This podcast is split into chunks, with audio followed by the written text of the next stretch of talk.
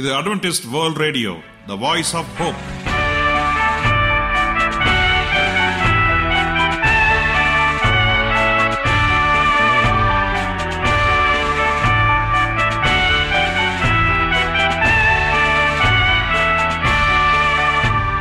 வணக்கம் அன்பான வானொலி நேயர்களே, உங்கள் அனைவரையும் கர்த்தராகிய இயேசு கிறிஸ்துவின் நாமத்தினாலே வாழ்த்தி எங்களது இன்றைய ஒலிபரப்பை கேட்க உங்களை அன்போடு வரவேற்கிறோம். பரலோக வாழ்க்கைக்கு வழிகாட்டக்கூடிய எங்களது ஒளிபரப்பில் இன்று இடம்பெற இருக்கும் நிகழ்ச்சிகள்: சிறு பிள்ளைகளுக்கான கதைகள், ஆன்மீக சிந்தனைக்கான தெய்வ செய்திகள் மற்றும் காதுக்கினிய கீதங்கள். நேயர்களே, இன்று இடம்பெற இருக்கும் அனைத்து நிகழ்ச்சிகளையும் கேட்டு பயனடைய உங்கள் அனைவரையும் அன்புடன் அழைக்கிறோம். அன்பு தம்பிகளே, தங்கைகளே, வாங்க வாங்க வாங்க, இது உங்களுக்கான நேரம். என்ன, எல்லோரும் கதை கேட்க அவளோடு காத்திருக்கிறீர்களா? ஆயத்தமாக இருப்பீர்கள் என்று நாங்கள் நம்புகிறோம். அதற்கு முன்பாக ஒரு இனிய பாடலை கேட்டு மகிழ்வோம்.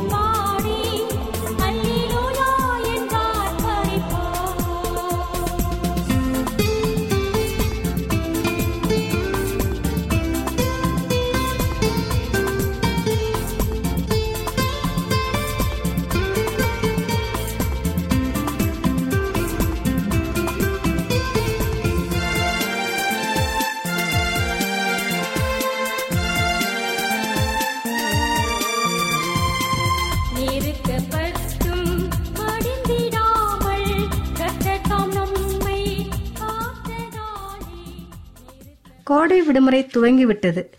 பிரபுவும் நிம்மியும் அதிகாலையிலேயே மிகவும் சுறுசுறுப்பாக இருப்பதை கவனித்த அம்மா, என்னடா பிரபு, ரொம்ப சீக்கிரமா எழுந்திரிச்சிட்டீங்களே, ஏதாவது விசேஷமா என்று கேட்டார்கள்.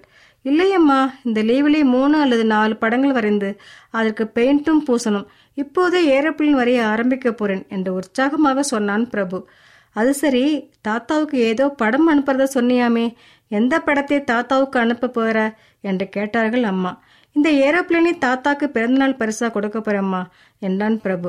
அம்மாவும் பிரபுவும் பேசி கொண்டிருந்ததை பார்த்து கொண்டிருந்த 5 வயது நிம்மி, நானும் தாத்தாவுக்கு ஒரு பரிசு கொடுக்க போறேனம்மா, நீங்க தான் அதை தாத்தாவுக்கு அனுப்பி வைக்கணும் என்றார்.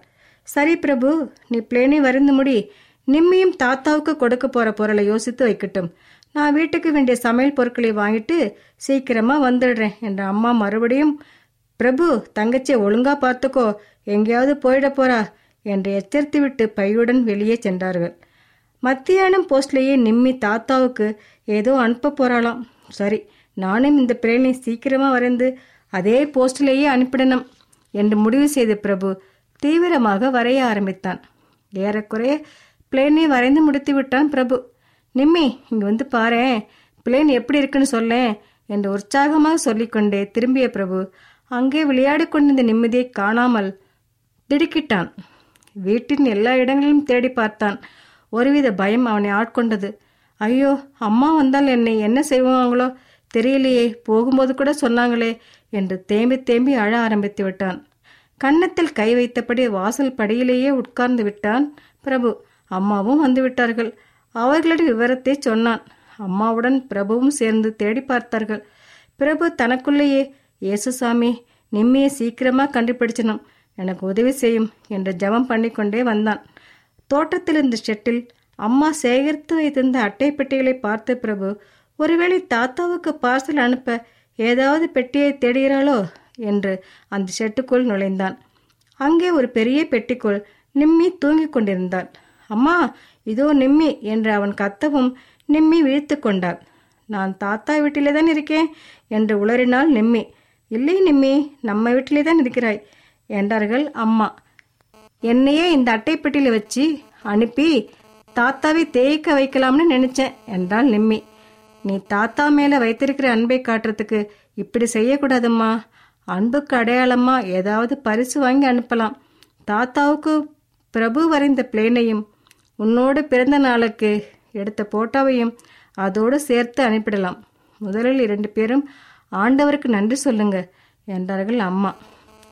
என் அன்பு குழந்தைகளே, நாம் எல்லோரிடமும் அன்பு காட்ட வேண்டும். உன்னிடத்தில் நீ அன்பு கூறுவது போல் பிறரிடத்திலும் அன்பு கூற வேண்டும் என்பதுதான் இந்த கதையின் நியதி. இந்த கதை உங்களுக்கு மிகவும் பிடித்திருக்கும் என்று நம்புகிறோம்.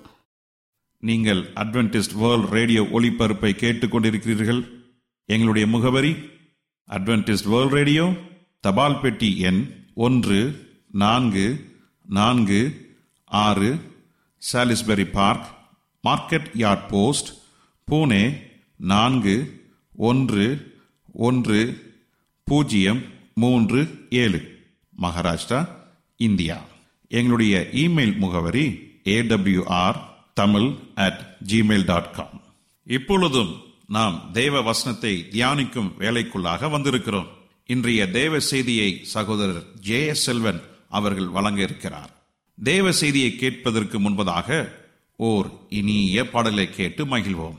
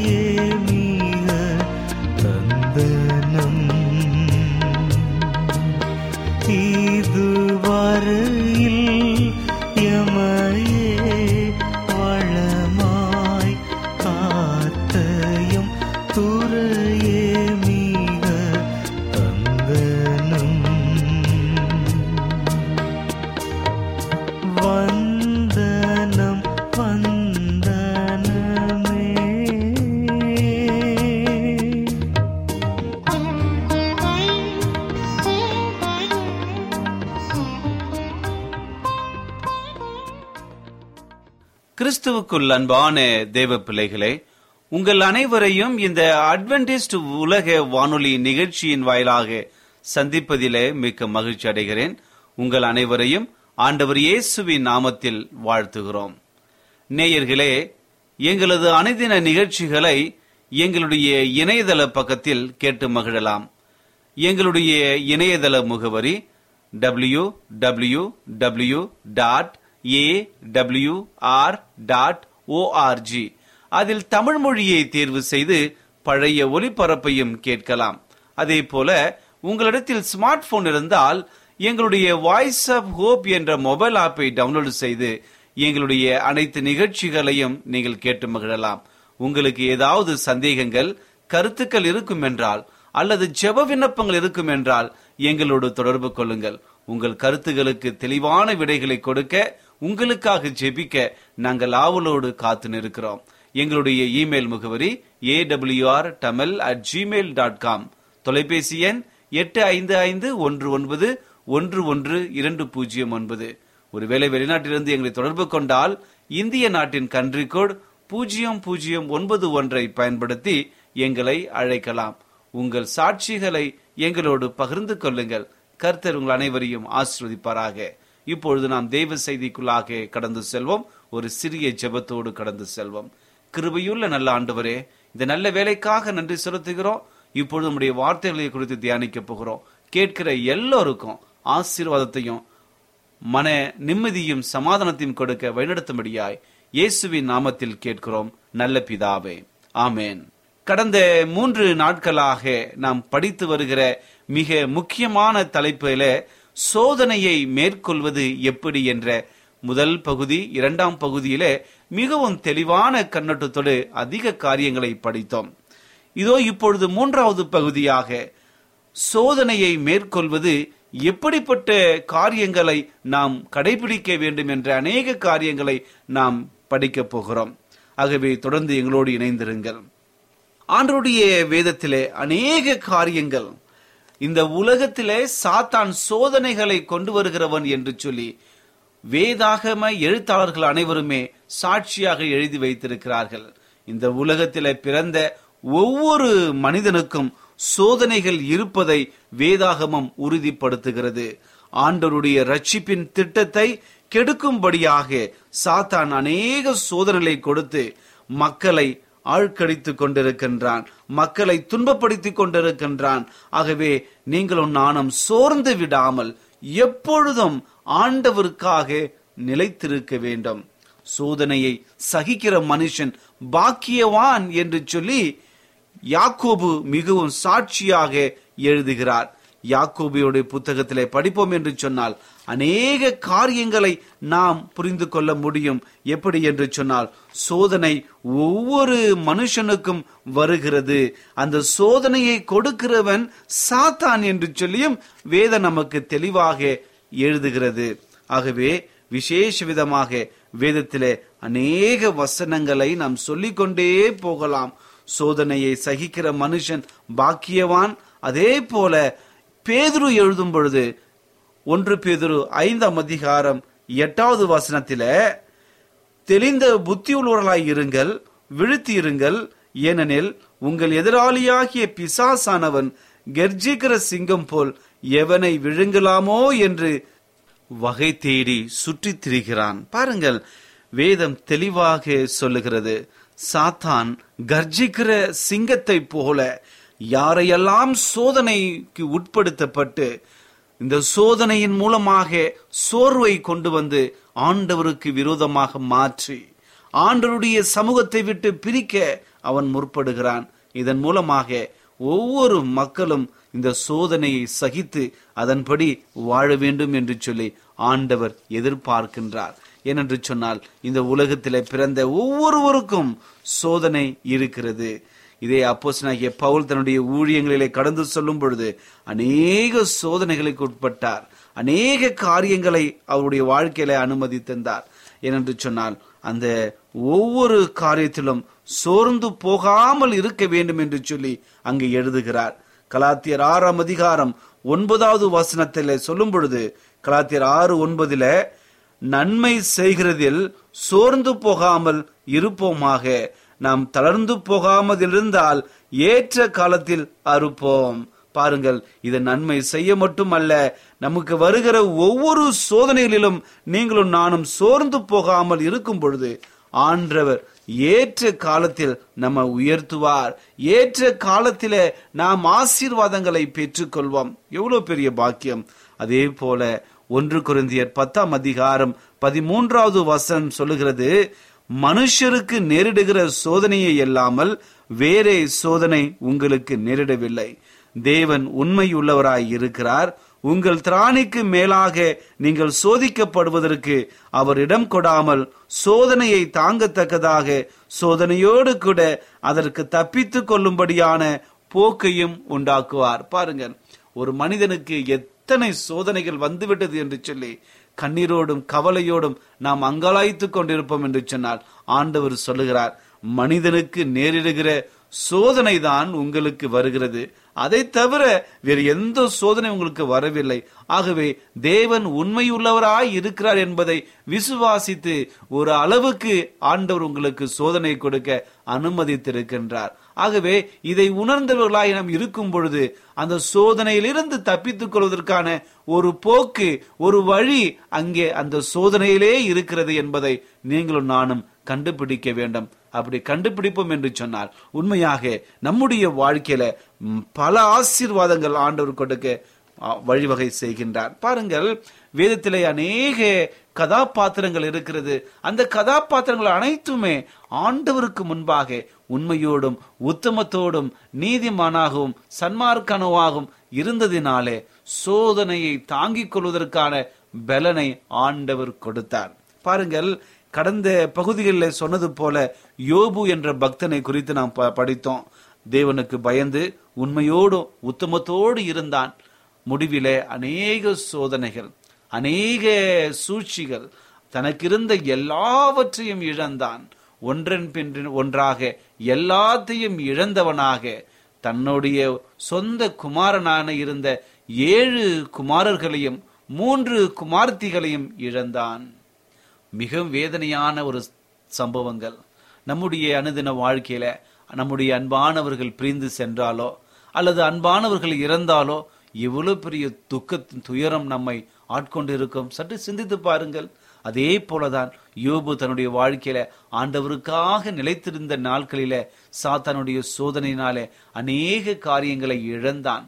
இறுதியில தன்னுடைய நண்பர்கள் இழந்து போனான். அதே போல தன்னுடைய மனைவி ஏகனமாய் பேசி கேலி செய்தார். இன்னும் எவ்வளவு நாள் உம்முடைய உத்தமத்தில் நிலைத்திருப்பீர்கள் என்று சொல்லி ஏகனமாய் பேசி ஒரு பரியாசம் செய்தார். அங்கு யோபு செய்த ஒரு காரியம், நன்மை பெற்ற நாம் தீமையை பெற வேண்டாமா? கர்த்தர் கொடுத்தார், கர்த்தர் எடுத்தார், கர்த்தருடைய நாமத்திற்கு ஸ்தோத்திரம் என்று சொல்லி ஆண்டவரை மகிமைப்படுத்தினார். பாருங்கள், எப்பேறு பெற்ற கஷ்டம் அந்த சோதனை நாட்களிலும் கூட ஆண்டவர் என்னோடு கூட இருக்கிறார் என்பதை உணர்ந்ததினாலே அந்த சோதனைகளுடைய மத்தியில யோபு எந்த விதமான குறைவும் எந்த விதமான மனச்சோர்வும் அடையாமல் ஆண்டவருக்காக நிலைத்திருந்து என் ஆண்டவர் இந்த நிலையை மாற்றுவார் என்று சொல்லி உறுதியாய் விசுவாசித்திருந்தான். அப்படி இருந்தால்தான் ஆண்டவர் நம்மையும் உயர்த்த வல்லவராக இருக்கிறார். இன்னொரு காரியம், ஆதியாகமம் 39ஆம் அதிகாரத்தை எடுத்துக்கொள்ளுங்கள். ஆதியாகமம் 39ஆம் அதிகாரத்தில வசனம் 6லிருந்து 23 வரை இருக்கின்ற வசனங்களை நாம் வாசிப்போம் என்று சொன்னால் மிக பெரிய ஒரு சம்பவம் அங்கே கொடுக்கப்பட்டிருக்கிறது. எல்லோருக்குமே தெரிந்த ஒரு கதாபாத்திரம் யோசேப்பை குறித்து நாம் வாசிக்கின்றோம். யோசேப்பு தன்னுடைய சகோதரர்களால் விற்கப்பட்டு அடிமையாக எகிப்து தேசத்திற்கு வருகிறார். அங்கு இருக்கின்ற தன்னுடைய எஜமானுடைய வீட்டில உண்மையும் உத்தமனாக இருந்ததினாலே அந்த காரியங்கள் அனைத்தும் ஆண்டவர் அவனுக்கு சாதகமாக வாய்க்க பண்ணி கொடுத்திருந்தார். ஆதியாகமம் 39ஆம் அதிகாரம் 5வது வசனம் சொல்கிறது, கர்த்தர் யோசேப்பின் நிமித்தம் அந்த எகிப்தியான் வீட்டை ஆசீர்வதித்தார். பாருங்கள், யோசேப்பின் நிமித்தம் ஆண்டவர் அந்த வீடை முழுவதும் ஆசீர்வதித்தான். இதன் நிமித்தமாக அநேக ஆசீர்வாதங்கள் அந்த எகிப்தியான் வீட்டிலே இருந்தது. இதன் நிமித்தமாக அந்த எகிப்தியான் தனக்கு இருந்த எல்லாவற்றையும் யோசேப்பினுடைய கையிலே ஒப்பு கொடுத்தான் என்று சொல்லி வேத வசனம் சொல்லுகிறது. யோசேப்பு பார்ப்பதற்கு மிகவும் அழகான ஒரு முகத்தோடு காணப்பட்டான். அவனுடைய உடல் ஆரோக்கியம் மிகவும் சிறந்ததாக இருந்தது. இதனால் மிகவும் கவர்ச்சியுற்ற அந்த எகிப்தியானுடைய மனைவி இந்த யோசேப்பை எப்படியாவது நான் அடைந்து விட வேண்டும் என்று சொல்லி ஒவ்வொரு நாளும் சோதனைகளை கொடுக்க அங்கே ஆரம்பித்தாள். ஒவ்வொரு நாளும் வேலை செய்து கொண்டிருக்கும் பொழுது நீ வா, என்னோடு சந்தோஷமாக இரு என்று சொல்லி ஒவ்வொரு கணமும் அந்த யோசேப்பே ஆண்டவருக்கு உண்மையும் உத்தமமாயிருந்த அந்த மனிதனை பார்த்து சோதனைகள் வர ஆரம்பித்தது. தன்னுடைய எஜமானுக்கு நான் எப்படி துரோகம் செய்வேன் என்று சொல்லி மிகவும் பயந்தவனாக, ஆண்டவருக்கு விரோதமான காரியங்களை நான் செய்ய மாட்டேன் என்று சொல்லி உறுதியாக இருந்த அந்த யோசேப்பு ஆண்டவருக்காக நிலைத்திருந்தான். அந்த எகிப்தியனுடைய மனைவிக்கு ஒவ்வொரு நாளும் யோசேப்பு தன்னுடைய ஆண்டவருடைய இணைந்திருந்த வல்லமையான சாட்சி நிமித்தமாக பதில் கொடுத்து கொண்டே இருந்தான். 39:8 சொல்கிறது, அவனோ தன் எஜமானுடைய மனைவியின் சொல்லுக்கு இணங்காமல் அவளை நோக்கி, இதோ வீட்டில் என்னிடத்தில் இருக்கிறவைகளில் யாதொன்றையும் குறித்து என் ஆண்டவன் விசாரியாமல் தமக்கு உண்டான எல்லாவற்றையும் என்னுடைய கையிலே கொடுத்திருக்கிறார். இந்த வீட்டில் என்னிலும் பெரியவன் இல்லை. நீ அவருடைய மனைவியாய் இருக்கிறபடியால் உன்னை தவிர வேறொன்றையும் அவர் எனக்கு விலைக்கு வைக்கவில்லை.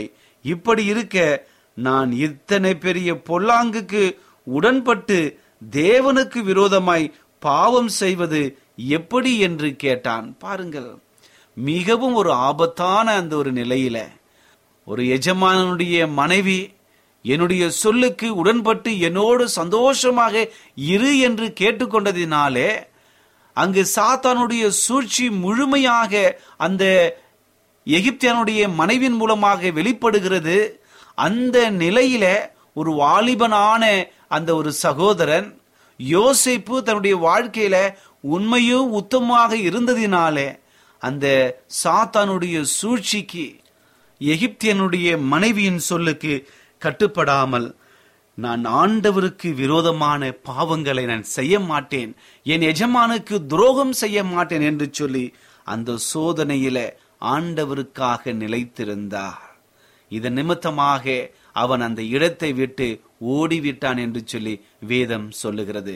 எனக்கு அன்பான தேவனுடைய பிள்ளைகளே, இந்த வாலிப சகோதரன் யோசேப்புக்கு வந்த மிகப்பெரிய ஒரு சோதனை இன்றைக்கு வாழ்ந்து கொண்டிருக்கிற நாம் அனைவருக்கும் ஒவ்வொரு நாளும் வந்து கொண்டிருக்கிறது. இச்சைகள் அதிகமாக வந்து கொண்டிருக்கிறது. உலகத்திலே வாழ்ந்து கொண்டிருக்கிற ஒவ்வொரு வாலிப சகோதர சகோதரருடைய உள்ளங்களிலும் இந்த பாவமான இச்சை சாத்தான் கொண்டு வந்து கொண்டே இருக்கின்றான். ஏனென்று சொன்னால் சாத்தானுக்கு தெரியும் நாம் எதிலே சீக்கிரமாக விழுந்து விடுவோம் என்று சொல்லி சாத்தானுக்கு தெரியும். ஆகவே நீங்களும் நானும் நம்முடைய அனுதின வாழ்க்கையில எந்த விதமான சோதனைகளுக்கும் உட்படாமல் ஆண்டவருடைய நாமத்திற்கு நாம் காத்திருக்கும் பொழுது நம்முடைய வாழ்க்கை மிகவும் வல்லமையுள்ள ஒரு வாழ்க்கையாக இருக்கும் என்பதில் எந்த சந்தேகமும் இல்லை. அப்போஸ்தலனாகிய பவுல் இங்கே எழுதும் பொழுது 2 தீமோத்தேயு 2:22 சொல்லுகிறது, அன்றியும் பாலியத்துக்குரிய இச்சைகளுக்கு நீ விலகியோடி சுத்த இருதயத்தோடு கர்த்தரை தொழுது கொள்வதுடனே நீதியையும் விசுவாசத்தையும் அன்பையும் சமாதானத்தையும் அடையும்படி நாடு. பாருங்கள், பாலியத்துக்குரிய இச்சைகளுக்கு நீ விலகி ஓட வேண்டும் என்று சொல்லி வேதத்தின் வாயிலாக நாம் புரிந்து கொள்கிறோம்.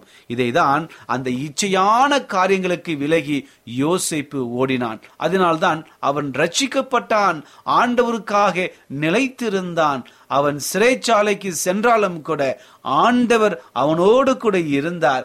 அவரோடு கூட இருந்ததினாலே அங்கு மிகப்பெரிய காரியங்களை அந்த முடிவு நாட்களில் அங்கு நடந்ததாக வேதத்தின் வாயிலாக நாம் படித்து கொண்டோம்.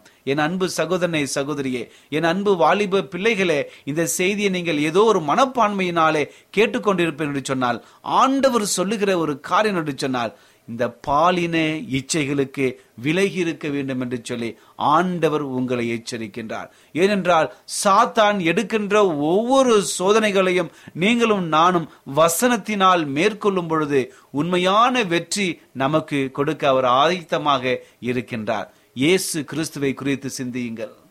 இயேசு கிறிஸ்து இந்த உலகத்திலே எல்லா மனுஷரும் ரட்சிக்கப்பட வேண்டும், தன்னுடைய சொந்த உயிரையே தியாகம் செய்து சொந்த ரத்தத்தை சிந்தி உங்களுக்கும் எனக்கும் பாவ மன்னிப்பை ஏற்படுத்த வேண்டும் என்று கல்வாரி சிலுவையிலே ரத்தம் சிந்தி சாட்சியாக மரித்தார். அந்த சிலுவை தியாகம் எதற்கு என்று சொன்னால், நாம் அனைவரும் ரட்சிக்கப்பட வேண்டும் என்பதற்காகத்தான்.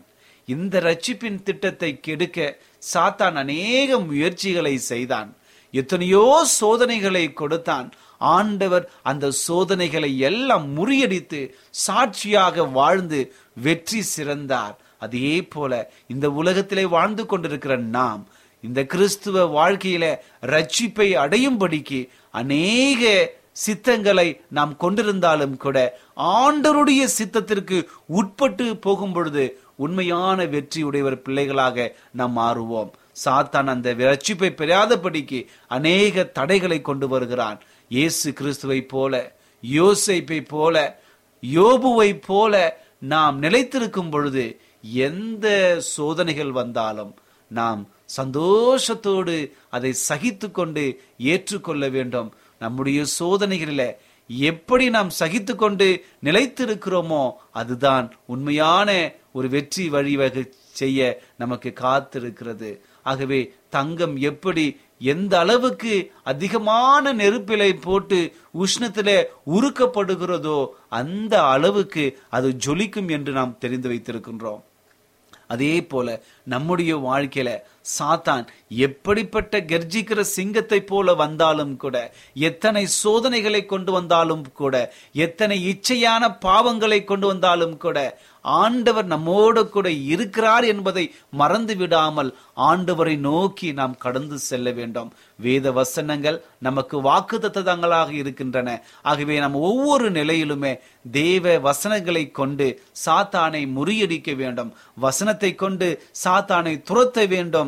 இதை மனதில் வைத்து கொண்டால் எப்பேர் பெற்ற பாவ செயல்கள் வந்தாலும் கூட நாம் நிலைத்திருந்து ஆண்டவருக்காக நாம் வாழ்வோம். என் அன்பு சகோதரனே, சகோதரியே, இந்த செய்தியை கேட்டுக்கொண்டிருக்கிற வாலிப பிள்ளைகளே, கர்த்தருக்கு பயந்து அவர் வழிகளில் நடங்கள், சோதனையை விட்டு விலகுங்கள், சோதனையை சகித்துக் கொள்ளுங்கள்.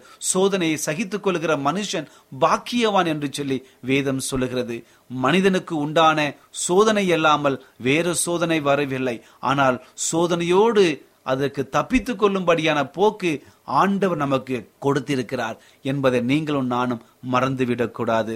ஆகவே என் அன்பு சகோதரனே, சகோதரியே, கர்த்தருக்கு பயந்து ஆண்டவருக்கு உண்மையாயிருப்போம், ஆண்டவருக்காக நிலைத்திருப்போம். கர்த்தர் அனைவரையும் ஆசீர்வதிப்பாராக. ஜெபம் செய்வோமா? கிருபையுள்ள நல்ல ஆண்டவரே, இந்த நல்ல வேலைக்காக நன்றி செலுத்துகிறோம். இந்த நாளிலே சோதனையை சகிப்பது எப்படி என்ற நல்ல செய்தியை நீர் கொடுத்தமைக்காக நன்றி. எங்களுடைய அனுதின வாழ்க்கையில எத்தனையோ சோதனைகள் இருந்து அதிலிருந்து வெளிவர முடியாமல் கண்ணீரோடும் கவலையோடும் எங்கள் வாழ்க்கையை நாங்கள் நகர்த்தி கொண்டிருக்கிறோம். வேதத்தின் வாயிலாக யோசேப்பு எப்படி பாவமான காரியம் தெரிந்தோம் அதை விட்டு விலகி ஓடினான் தகப்பனே, அதே போல நாங்களும் பாவ செயலை விட்டு விலகி ஓட வழிநடத்தும்படியாய் ஜெபிக்கிறேன். ஆண்டவர் இயேசு கிறிஸ்து இந்த உலகத்திலே வாழ்ந்த பொழுது சோதனையை மேற்கொண்டு வெற்றி பெற்றீர். அந்த வெற்றியை எங்களுக்கு கொடுக்க எங்களை ஒப்புக் கொடுக்கிறோம் தகப்பனே. இந்த செய்தியை கேட்டுக்கொண்டிருக்கிற ஒவ்வொரு வாலிப பிள்ளைகளையும் ஒவ்வொரு குடும்பத்தையும் நீர் ஆசீர்வதிங்க. இந்த பாவமான காரியத்தை விலகி சோதனையை மேற்கொண்டு தேவன் இயேசுவின் நாமத்தில எங்களுக்கு வெற்றி சிறக்க வழிநடத்தும்படியாய் ஜெபிக்கிறேன். ஆண்டவரே, இந்த செய்தியை கேட்டுக்கொண்டிருக்கிற ஒவ்வொருடைய வாழ்க்கையிலும் ஏதாவது பிரச்சனைகள், வியாதிகள், கஷ்டங்கள், கண்ணீர்கள், வியாகுலங்கள் இருக்கும் என்று சொன்னால் நல்ல சுகத்தையும் பலத்தையும் கொடுத்து உற்சாகப்படுத்தும்படியாய் இயேசுவின் நாமத்தில் கேட்கிறோம் நல்ல பிதாவே, ஆமேன். என்ன நேயர்களே, இன்றைய தேவ செய்தி உங்களுக்கு ஆசீர்வாதமாக இருந்திருக்கும் என்று நாங்கள் கர்த்தருக்குள் நம்புகிறோம். எங்களுடைய இன்றைய ஒளிபரப்பின் மூலமாக நீங்கள் கேட்டு பயனடைந்த நன்மைகளையும் சாட்சிகளையும் எங்களுடைய நிகழ்ச்சியை குறித்த உங்களுடைய கருத்துகளையும் விமர்சனங்களையும் எங்களுக்கு எழுதி அனுப்புமாறு உங்களை அன்புடன் வேண்டிக் கொள்கிறோம்.